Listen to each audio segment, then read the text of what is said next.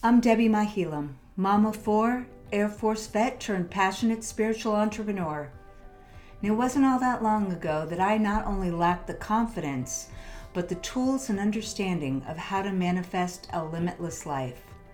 As an ICF accredited certified coach, I created Dear Debbi Dream Daringly to inspire, guide, and support you on the path to manifest your incomparable life. The universe absolutely led you here for a reason. So, if you want a life you love from the depths of your soul, create a life that makes an impact, and live your daring dreams, then you're absolutely in the right place. I've got you covered. Let's welcome what is the highest good for all and get started.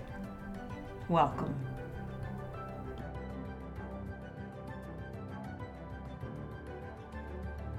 Hi, everyone. Today we are talking on Dear Debbi about your mind, your thoughts, and your feelings being currency. Your mind essentially is a branch account of the bank of the universe. And your thoughts and your feelings, well, they're the currency you deposit or debit from your account with the bank. So every time you think good feeling thoughts, because remember, it's good to feel good, you're writing checks to the universe that are positive. You're cashing checks. You're cashing good feeling checks. But when we're starting to get into negative spiral loops, and just to be clear, this is different from processing our thoughts. This is not strive to live a Pollyanna like life where you don't allow negative thoughts. This instead is understanding that we always maintain free will and agency, and with that, we maintain a choice.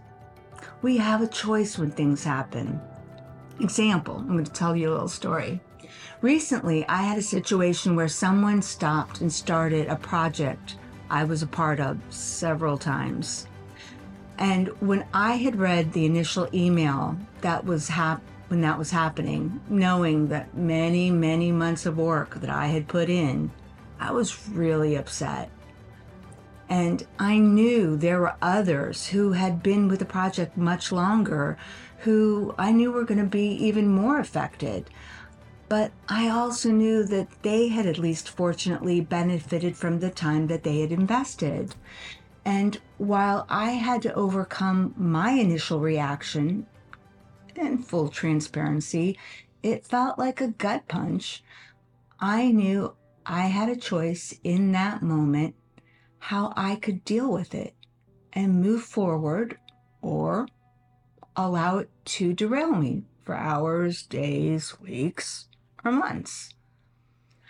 So I processed the news the best that I could, decided that I would use the energy I had put into the project with the timelines I'd already created and use all the momentum for potential other projects for myself.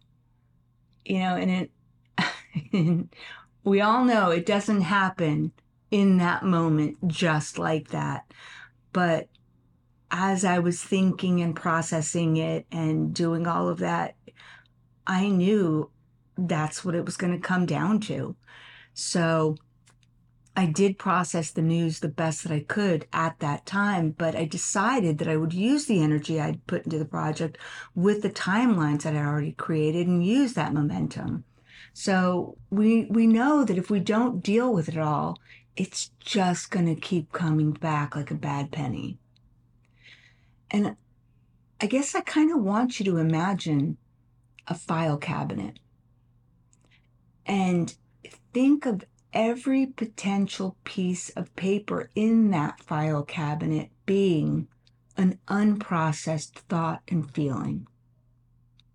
So, if every unresolved or unprocessed thought, feeling, you know, fight with our family, friends, spouses, partners, coworkers, or just everything we kind of like stuff down into ourselves. Doesn't have to be a fight, but all those times we just like mm, kind of like clench our teeth and just don't say what we want to say. The times that we should just like take a deep breath, allow that moment to process and then really allow ourselves to respond, you know, those moments. If we keep continually stuffing into the file folders of those hanging folders, eventually they're going to be so overwhelmingly full that one day we're going to walk into the virtual office in our minds only to discover that those file cabinets have exploded. And there's unresolved thoughts and feelings that have just virtually spilled all over the floor. And usually, when that happens, you know Murphy's Law, there's somebody with us. And that's difficult to explain. And what I mean by that is um, can you say meltdown? Because when the file cabinet explodes in our, like I said, it's basically in the catacombs of your mind, because you've been stuffing that down and stuffing that down and just pushing and pushing and pushing and stuffing it back into the file folders. You're just, you don't know how that's going to, and I use the word manifest in this, into another part of your life. And it could be, usually is too, completely unrelated, but somehow that's going to affect another part of your life where it's completely unrelated and completely unexpected, and it's just going to explode. Because energy is energy, is energy, and it can be neither com- created or destroyed. It just comes back somewhere else. So, for B, with that scenario I was describing before, I essentially realized that if I didn't deal with what had happened, I'd be debiting my energetic currency. And what'll happen because of this is I will attract more debits to my energetic currency. So once we've started lowering our energetic frequency, the universe will just bring more debits to me to process unless I release and surrender it. Because surrendering in the greater scheme of things is the universe taking this off of my plate and my having faith that the universe has a far better plan for me than I ever could. I release that which doesn't serve me. The morning I received that email, I had even pulled a card telling me to release what doesn't serve me. You'd almost consider that ironic, but it's not. That's just how the universe works. It's just the way it is. And once I wrap my mind around it and fully embody that within my soul, I can start practicing and cashing those positive energetic frequency transactions, which will only bring me more of what I desire. So, like I said before, the universe has a plan far greater than mine. I just don't know what that looks like in great detail.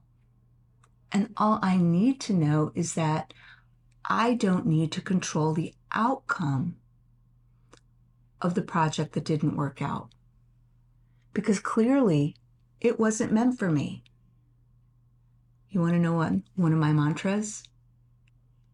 What's meant for me won't miss me.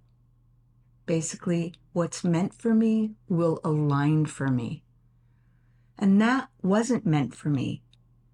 And that's why ultimately, after a couple stops and starts, I'm no longer with that project. And I wish them all the best. They put in a tremendous amount of work themselves, so I know their decisions were never easy, and I continue to wish them an avalanche of tremendous light and high frequency vibrations. And just to re- reiterate that, your mind is your branch account of the bank of the universe. Your thoughts and your feelings are the currency.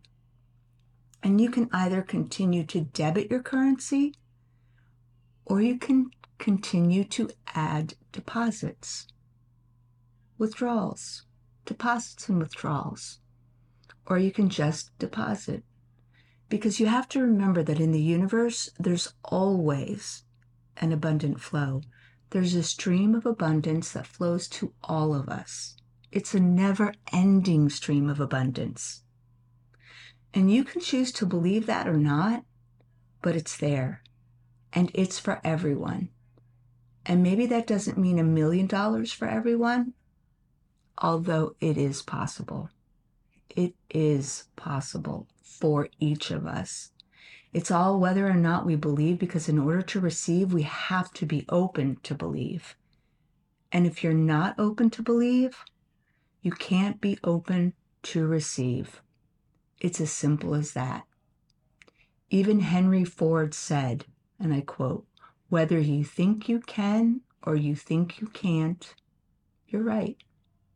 If you say it can't happen, it won't. And if you're on the fence, you'll manifest some things, but you won't manifest the next level and the next level and the next level.